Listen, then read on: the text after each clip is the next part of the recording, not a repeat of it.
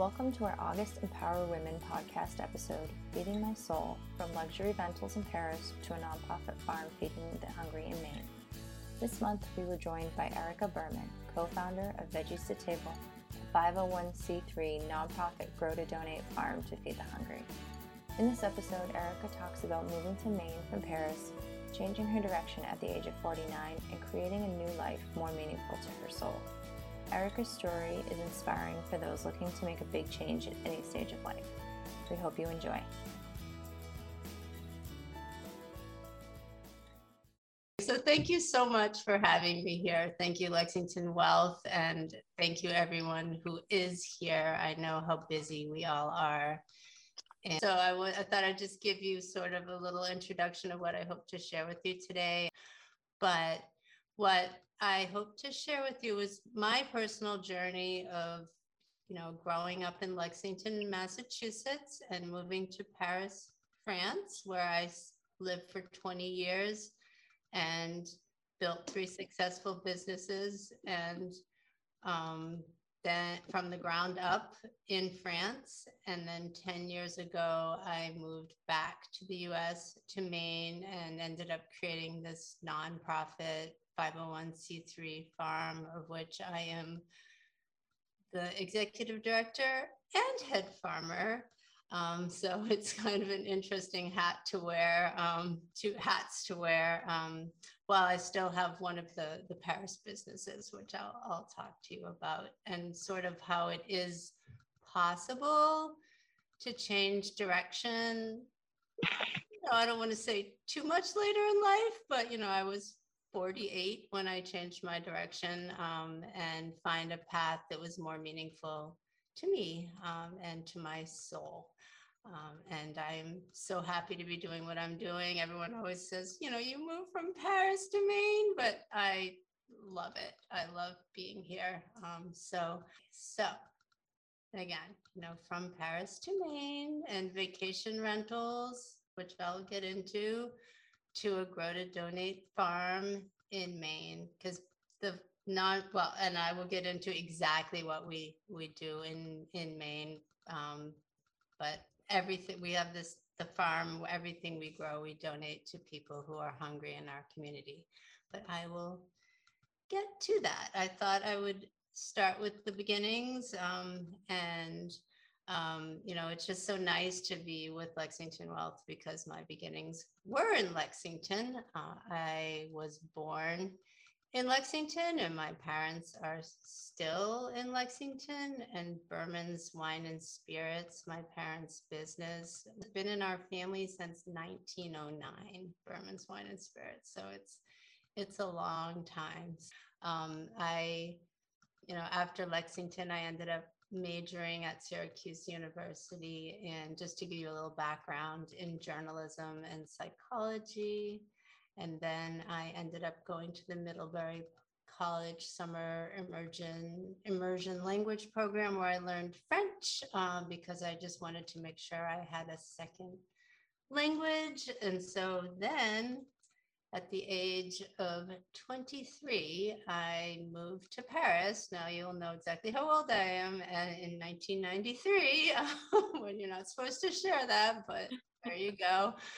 Um, uh, and um, I moved there sort of thinking that I would stay six months to a year to learn French and ended up staying 20 years, a really long time uh, I ended up finding a love of renovating and decorating. I, I actually put in here.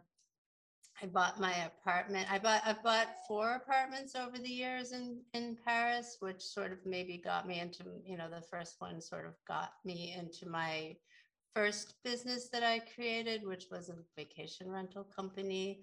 So I don't know. I love that kind of renovating and decorating but i so i was doing a little bit of that. I you know when i first moved to paris i was a student. I had no idea what i was doing but i quickly met a partner and we got into working. But in my my personal side i um, was there for quite a while before i met alain my my french husband. Um, he i met him in 2004 Um, we I traveled a, a lot around Europe and France and Italy and ate a lot of great food. And I um, you know I um, I learned to speak Italian as well as French because I just loved Italy so much. And Alain and I got married in 2012 so there there we are sort of traveling around and you know as at our wedding in 2012 in Paris. But that's just sort of, I just wanted to give you a little background. I, you know, I grew up in the States, moved to Paris, learned languages, and then I, in the midst of living in Paris, ended up founding my first vacation rental business, uh, which I had with a French partner for 20 years. It was creating from the ground up uh, we built a website. We were we were doing it even before, like we were like putting ads in alumni magazines and sending photos. There was really no, there were none of the websites that are out there now. Um, so we, you know, I, I did that with my partner for 20 for 10 years. And then um, I ended up creating my own business, um, which is called was called Haven in Paris, uh, and then I became Haven In because we went from representing Paris to also representing properties in Provence and Tuscany and London. And in the, the meantime, I also created a cultural blog on Paris called Hip Paris, which I still curate and have a team that's in Paris that I'm in touch with all the time. And it's it's quite popular and it creates a lot of joy and information on traveling in Paris. And in the midst of all that I managed to buy four of my own apartments of which I still do own two um, and rent out long term since I'm here in Maine uh, and you know living in france and the challenges of living in france i loved it and i don't regret it at all. And you know creating businesses in another country probably um, you know it it, it um, was probably similar to here but i didn't do it here but it did create create a good groundwork for me um, moving back here and ending up doing what I'm doing. So at a certain point, Alain, my French husband, decided that he no longer he he never wanted to live in Paris. He wasn't living in Paris, and when I met him, but he got, as he likes to say, stuck living in Paris with me. And every year for eight years, he would complain about living in Paris. And so finally, we I told him that we were moving to Maine. So we moved to Maine and he has seen the light. He loves it. He loves living here. And we moved here in 2012, shortly after we got married. Um, and we um, really like the the idea was we didn't we weren't really sure what we were going to be doing. I still had my vacation rental business and we ended up buying beautiful land and building a house but we ended up with the house that we adore and we were gardening and we have chickens and I mean, I went from living in the center of Paris to having 50 chickens, and it was it was a big change, but one that we just we really just loved. Um, and at a certain point, I realized, not knowing what I would be doing, um, I ended up selling my vacation rental business because the challenges of it, uh, there's a lot of regulament, regulation in Paris and it became very tricky. So I, I sold the business and kept my blog. And that gave me sort of the space, um, personal space to um, start exploring and in the mean what that I would like to do, which I, I really didn't have a plan at the time. And in the meantime, Alain, who's he's a marathon runner. He he ran a marathon and he donated funds. He found out how he found he heard some numbers on how bad food security was in Maine and he he decided to donate the funds to the summer lunch program for children during the summer. And that sort of got us on our mission of starting this nonprofit farm, um, which is called Veggies to Table. And it basically everything we do, we do because we realize just we we ate so much great food. We always are eating great food. We love food. We can't imagine, you know, how I mean I feel grumpy when I'm hungry for five minutes, forget having to be hungry every day. And and so when we figured out how bad things were in Maine, and we had this beautiful piece of land. We don't have children. We wanted to create something that would invite the community onto our land and give back to our community. So we um, created Veggies to Table, and our mission is to grow top quality organic produce um, and uh, donate all of it. We don't ever sell our produce. We don't donate all of it to people who are experiencing hunger. And we also donate a lot of flowers to create what we call flower joy. Um, because if you can't afford food, well, you're not going to be able to afford flowers. So um, and in the midst of COVID and, and everything that's gone on, the connections that we're creating on the farm through our volunteer program and through the places we donate have been truly a gift um, and beautiful. So, and we do a lot of education on the farm as well. Um, I thought, you know, I would, I don't want to spend too long on statistic, but what sort of broke our heart, and, and I still can't truly grasp is that one in five kids in Maine, and you know, it's the same all, over the United States, but Maine is particularly bad for food security. One in five kids don't have enough food to eat every day. Um, you know, it's one in seven adults, but one in five children. In the schools, it's up to 50%, but the you know it's around 43% of kids rely on the free school meals. So when you think that three kids out of 15 uh, or eight out of 40 are hungry, um, you know, in a classroom, it's uh, it's what made it's what touched our hearts and what got us to start down this road of this nonprofit. And um, it's interesting erica how like your love you know your love of food and just your life journeys and then alain kind of finding out that information from his passions led you to this and like I, I just just hearing some of these numbers it's staggering. Um you know i guess you don't really realize it right? So it's just amazing that you guys got to do what you love and now you're helping so many people yeah, we didn't really. I mean, really, Alain heard an NPR show on food security. That's like we we had no idea. And I mean, you know, I don't mean you know, it's like you just you wouldn't because people who are food insecure, they look just like me and you.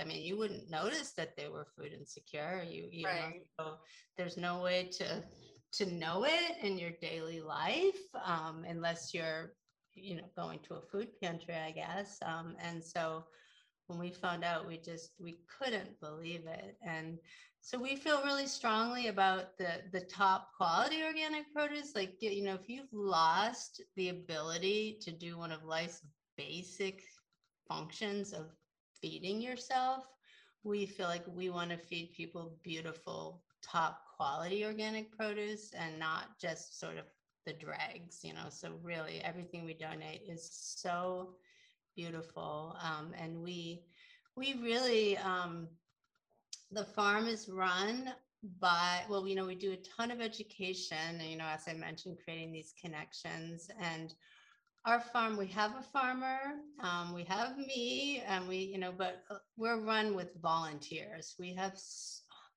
every you know we have so many volunteers. Right now on the farm i think there's eight people out there working and a farmer.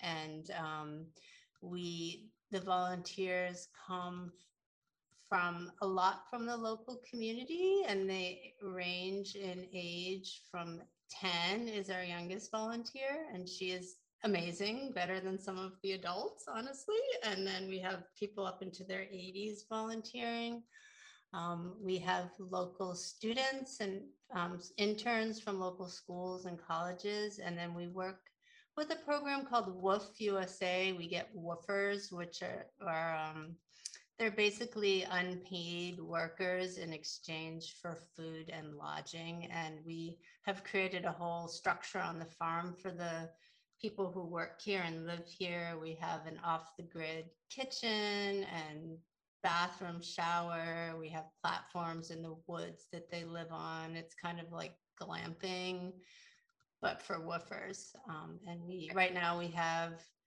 three people living on the farm, two people living at the neighbors. Our two French nephews are here. We, it's there's always a it's a hub of activity, and it, it's just beautiful because in this sort of really isolating time, we've created this amazing community. Like one of our volunteers has a house on an island, and she invited all the WWOOFers and us out to this island, and it's just it's created these beautiful connections, beautiful food and beautiful connections. Where in Maine? Where in Maine are you? We're in Newcastle, uh, right now, Damariscotta and Newcastle. Um, so we're about two and a half, three hours from Lexington, depending. And if, well, it could be like five hours if you're going up on a Friday, but um, it's, uh, yeah, so mid coast Maine. And can students who I, I know you mentioned students, can students who are doing like farming coursework um, come to you for a sort of like an internship type thing? Yeah, we've had students, you know, we, you know, it depends on the age and the ability, but yes, we love, we love having students on the farm. Um, you know, one of the things we need to do is build some real housing, but yes, we would, um, we love, we love having, I love having children and kids and students. It's just so enriching. And then they take that back to their families, to the classroom, um, and all of that. Um, you know, I thought I did put a little thing in here because it's always interesting, like how are we doing all of this, and really how we are doing all of this. Um, we grants, donations, corporate spot. What I didn't put up there, aside from those three things, is I do sell flowers. So we've been doing so. I give away most of our flowers, but I sell flowers um, and at, at, we're doing a bunch of flower pop-ups and then I we have some merchandise that we sell but really we're mostly grant donations and corporate sponsors. Everyone wants to buy our veggies but they cannot.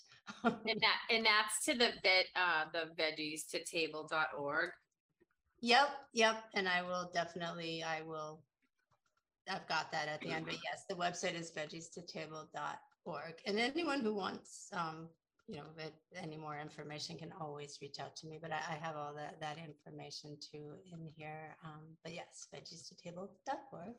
Um, I wanted to just put on here briefly where we donate. Um, we donate to over 30 local organizations. We donate to all the, you know, kind of places you would imagine pantries, schools, the summer lunch programs, because when they're in school, they're getting food at school, but in the summer, they need food. And then after school programs, those are more educational because we're really into the education as well. Um, sharing tables are just tables that are left around our community for people uh, to take food, no questions asked. And then obviously low income housing families, the Y. And we give our food to hospitals, but we also give our flowers. We gave our flowers last summer to, and this summer to the hospitals, to the supermarket workers, you know, like just to thank them for, I mean, to me, just the fact these people are doing the work that they were doing during COVID and giving, letting us do the things that we need to do in our life it makes me want to cry because I could not have gone into hand to the supermarket every day and worked or the hospital. I, you know, it, it's so we really wanted to thank them. Like you know, so aside the flower joy piece, which we kind of call our flower program, has become such a big part of veggies to table. You know, a because you're not going to be able to afford flowers if you can't afford food, but a you know some of these people could afford flowers, but we wanted to thank them. Um, we're really hitting a lot and we're really just uber local. I mean you know i mean even just uber locally we're not hitting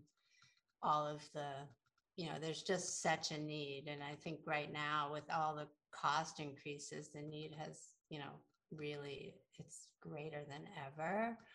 Um, so i thought i would just put a few numbers in here um, in our first three seasons we've are, and we're in we're in our fourth season now we're really at the beginning of the harvesting of the season. You know, we're getting into the the, the crops. The tomatoes are ripening, and we, have got some. You know, we grow a lot of different crops. So, um, what, but we have donated over thirty three thousand pounds of food, and that's a pro. They have a number. You know, the way you calculate wow. it. Yeah, it's, that's, it's, that's crazy. it's a lot of food. Um, it said you said wait twenty seven. How many thousands of meals? Well, they the calculation is they they the calculation that they do in the food security world makes it twenty seven thousand five hundred meals. So, oh, that's um, amazing. Thank you. Um, yeah, never enough, but we're trying to grow more. Um, and um, and approximately 40,000 flower stems, which is about 2,000 bouquets of flower wow. joy. Um, so wow, that's great. Yeah, um, we yeah, um, and I I put some. These are some dahlias and a lot of the flower. You know, some pictures of the flowers we grow and me and Alain on the farm. And these are cute kids at the Y with our produce and one of the after school programs. And that photo here is the farm from above. A couple years ago, it's it's bigger now. Um, but we grow, I'd say it's over 200 kinds of fruit, veggies, and flowers. I mean, it's a, we have a real diversity, which is really important to me to just show how much is possible it gives us a lot more work, but it also just is so much more interesting to me. I mean, to me, that's super, super important the diversity and just showing what's possible. Erica, one of our listeners asked a question about how do we help in the winter time? Like, what happens in the winter time? So in the winter, what we've done, the one thing that we've done, you know, because you know we're donating basically June through November. Um, we got a grant a few couple years ago and have just finished a cold storage unit, and we can store some of the the storage crops in there, so we can donate a bit longer into the winter. But it's hard. I mean, fresh produce can only you know it does last all winter if you had enough like you know i literally had my carrots from last year and parsnips and garlic and shallots some of it lasts through the winter but it's tough. And it's maybe tough. like I remember my grandmother used to do the canning and you know, mm-hmm. we do like the tomatoes and the cucumbers and we'd be canning when we were little. So I guess that's yeah. possible. Yeah, one of the things we, you know, I would say I don't even have it on there, but a future future plan. I mean, we've talked about it with Alain, you know, my husband, because we love so much cooking and all that would be to eventually build like a commercial kitchen and teach people how to can and dehydrate and preserve their food and and we do a bit of that on the farm already with our volunteers we make sauerkraut and you know we we preserve and can but that would be something that would get the food way further. But that's is a goal but i didn't even put it on my near distant future plan. But it, it is something that would be great to think of because the winters it's tough. It's tough for the fresh organic produce definitely. Um, and i think some of the local supermarkets donate sort of their seconds which is something but um yeah um, but you, we could, could you get local uh, apples, for instance, with cold storage much more? Could you get local farmers to donate some to you for storage over the winter or any of the other fruits? Um, don't have them donate part of their crop? Is that possible? Yeah, we do work with some local farmers, and last year we actually we harvested over a thousand pounds of apples, and we did we stored them, and we actually made cider, and we froze it, and we donated the apples and saved them. So yes, we are definitely like you know we we do have some apple trees, and um, you know it's we definitely are into collaborating with with local farmers to increase the volume because with the building we have, we have room to store more produce. Uh, last year, I had another local farmer. He donated some potatoes. Um, so we are very into the collaborating and increasing our output for sure. Um, so that's an excellent question.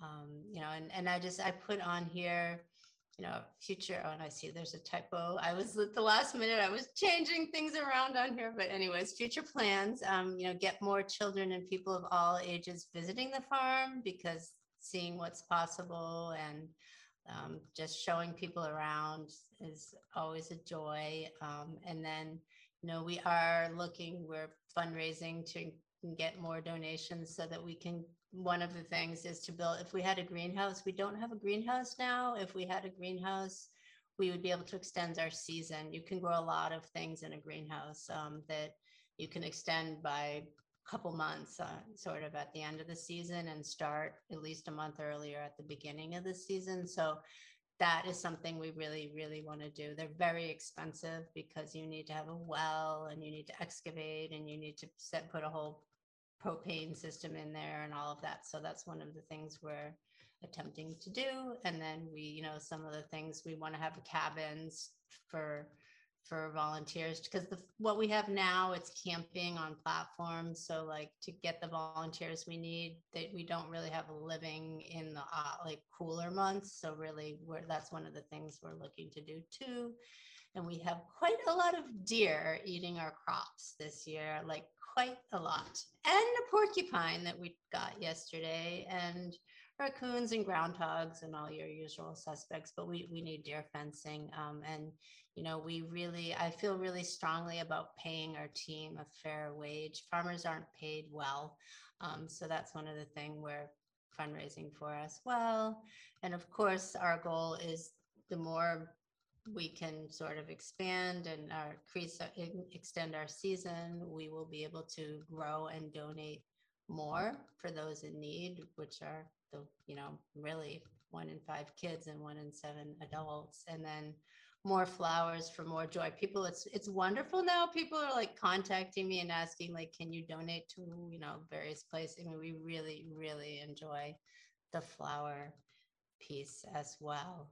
But, um, you know, people could volunteer on the farm, of course, but there's also a lot of behind the scenes volunteering that I think people don't realize with a nonprofit, you know, whether it's helping bring in corporate sponsors, helping, we do Zoom events, like helping, you know, editing, writing grants. There's a lot of things that people with various skills can do behind the scenes because not everybody wants to be on a farm. I get that. Um, and of course, the obvious things of donating. Um, but um, we, we um, and and then of course everyone can. I, I like I like Instagram a lot. I post a lot on Instagram and Facebook, and have a very infrequent newsletter, maybe once or twice a month at the most. Um, and then, of course, visiting the farm is, you know, one of the, the best ways to see exactly what we're doing. Um, but, um, you know, I just wanted to sort of, you know, say that what I thought was important for this talk today is that, you know, showing like where, how my journey went from Massachusetts to Paris and the experience that I gained in Paris really led me to where I'm at today. And I would have never been able to do what I'm doing today. Maybe, you know, if people think they would lo- like to, um, you know, be inspired by you and do something like this, or what are the things that you know now that, you know, if you knew now, you would do differently or Um, honestly, I mean, the thing is, you know, everyone, like when we first moved here, we didn't know we would want to stay and if we would love it or not. So we actually re-rented a place for six months and we sublet my apartment, at our apartment in Paris. And so we we didn't just jump. We didn't just say we're definitely leaving. You know, we Yeah. we we decided and we we had been coming slowly slowly for like the we we came in the winter for a number of years to see like we wanted to test the waters. We didn't just decide one day we're leaving paris and moving to maine. We tested the waters. Um, in terms of the career piece of it um, it kind of fell into place and i know that sounds so silly and I hear other people saying that, you know, but I it did. But what fell into place was me learning what my passions were. So and and making the I guess it's making the space like and when I say space, I mean like mental space. You know, I was able to sell my business, which was weighing me down, and I had and I, my mother will say for sure. She, she she she kept saying, "What are you gonna do? What is what's the next plan? You know what's?" And I had no idea, but I I knew that it was time for a change, and that if I wasn't gonna make that change at that age of almost 50 i mean i was 48 when i sold my business that it was never going to happen so i took that risk and it was uber stressful because I, you know, I, I it's not like I was independently wealthy and could just I, I had to like know that I had another career path, but I also knew that I had to make this the the space around me and the intention that I was going to be doing something sort of more meaningful for me. So I don't know if that really answers the, the question because we we didn't have a lot of the problems you might have had because we didn't plot it out so much like we just... yeah and it sounds like you you take it in steps right? You like bite off you know as much as you can chew no pun intended at a time. And then and then um, and then it evolves right? And it sounds like that's an amazing plan because you can manage it as it grows and then you know hopefully more people get involved and then you'll take that next step like you mentioned the greenhouse. And so I'm, I'm assuming if you get a greenhouse that just makes operation bigger and then you know you'll tackle the things sort of one thing at a time. Um i i was wondering if like do other farmers do you guys collaborate at all? Like say there's a dairy farm or um i don't know like a a livestock farm or something. Do uh, do you guys get together around food insecurity at all?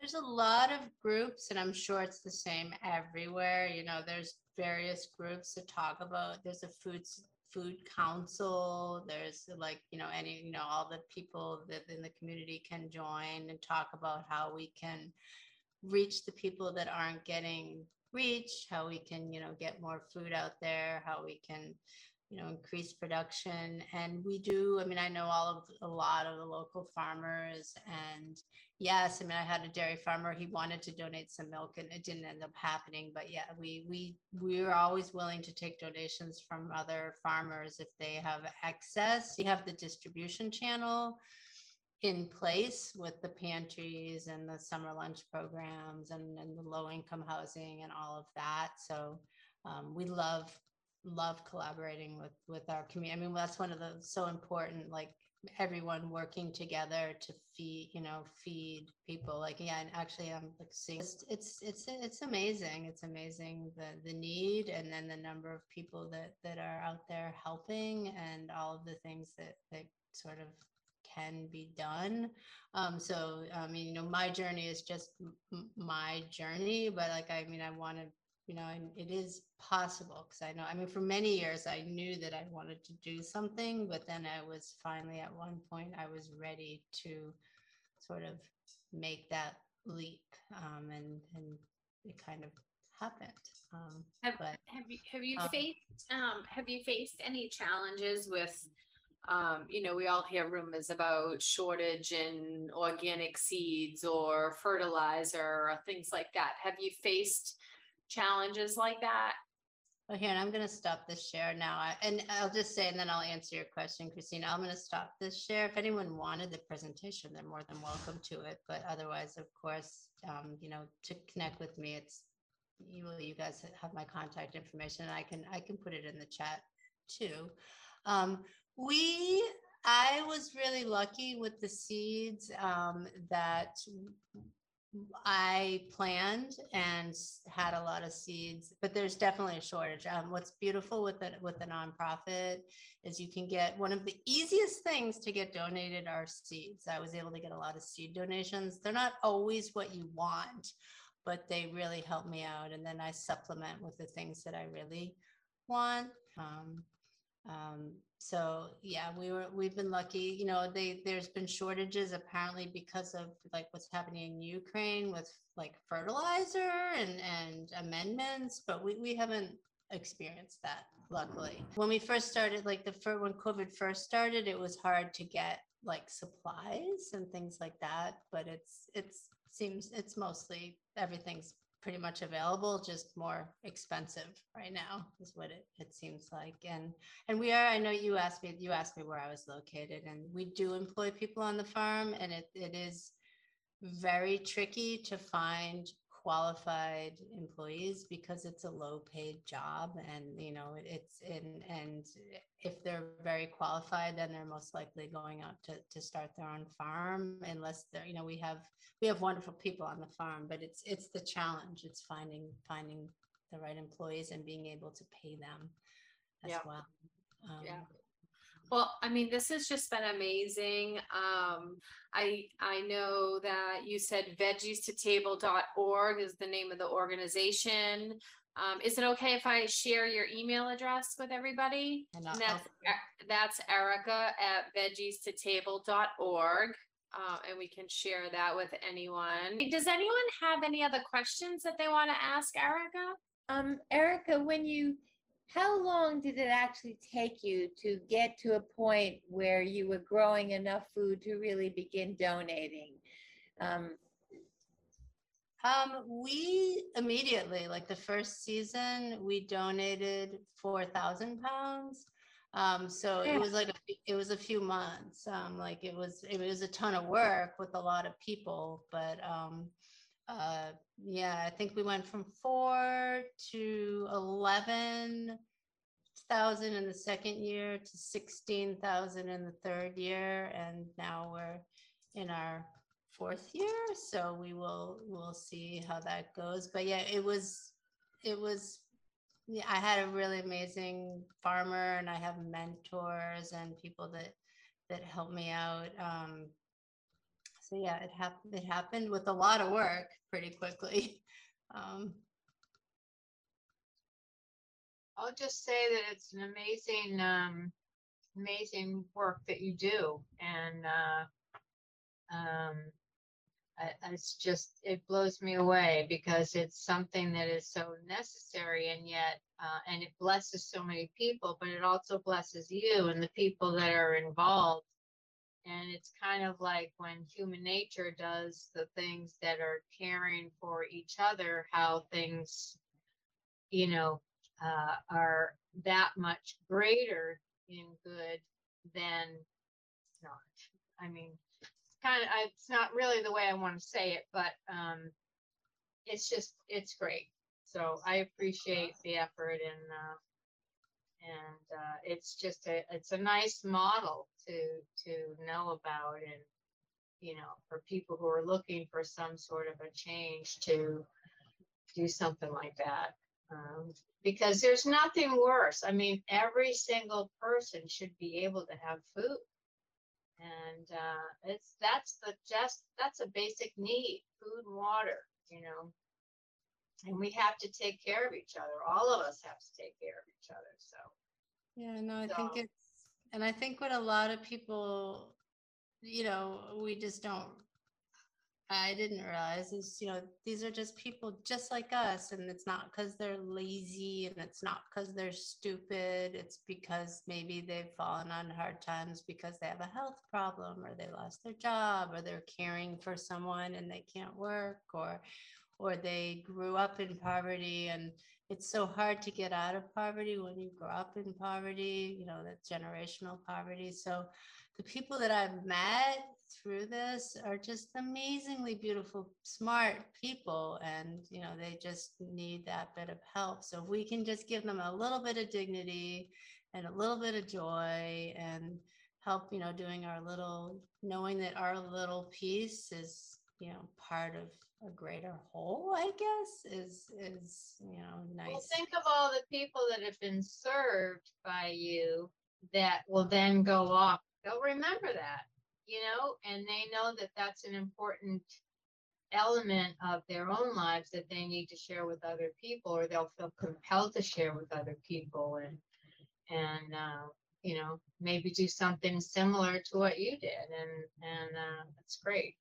Yeah, and I think a lot of home gardeners, you know, they they you know give away their food, and you know we take we'll take food from anyone and add it into what we're giving away. So, but I think that the people that volunteer on the farm, just today we had a we have our two French one of nephews here, and they're volunteering on the farm, and I sent them off to the pantry, one of the, the like pantry in our town, to see what we're doing. So they they harvested the food, they brought it to the pantry, they served the people, and they came back. Well, they came back right when this started, but I heard them like, "Wow, it was amazing!" You know, you know, it's just seeing that full circle and seeing, you know, but um, one of the pieces that was so resonant for me um, is in in your transition was um, to something that really felt purposeful and meaningful.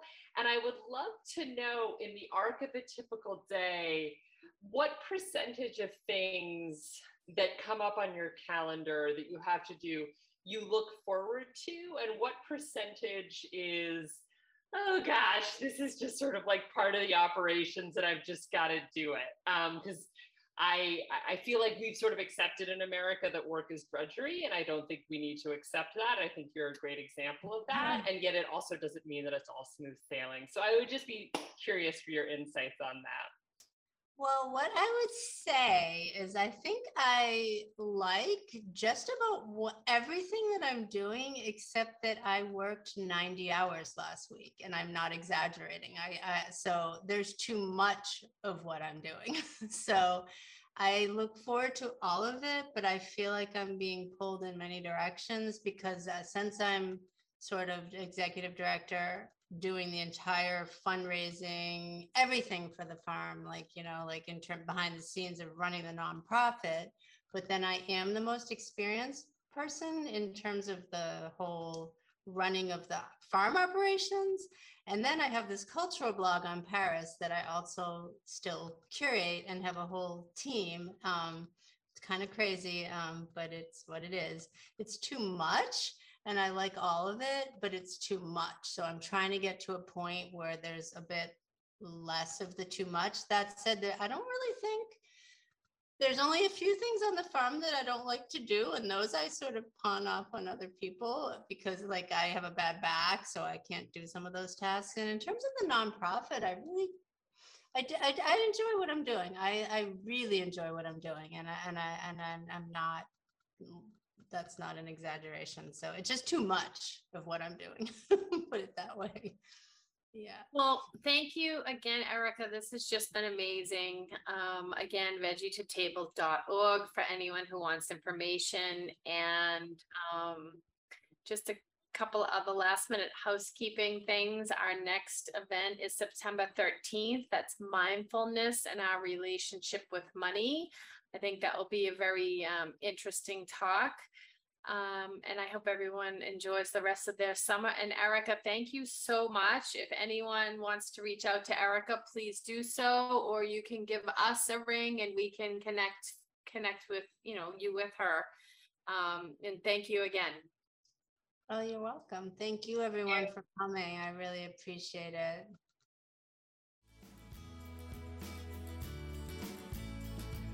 We hope you enjoyed this episode.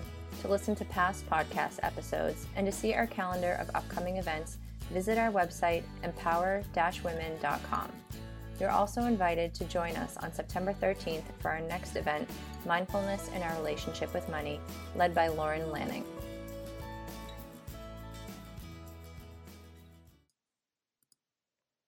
Hightower Advisors LLC is an SEC registered investment advisor. Securities are offered through Hightower Securities LLC, member FINRA and SIPC. Hightower Advisors LLC or any of its affiliates do not provide tax or legal advice. This material is not intended or written to provide and should not be relied upon or used as a substitute for tax or legal advice. Information contained herein does not consider an individual's or entity specific circumstances or applicable governing law, which may vary from jurisdiction to jurisdiction and be subject to change. Clients are urged to consult with their tax or legal advisor for related questions.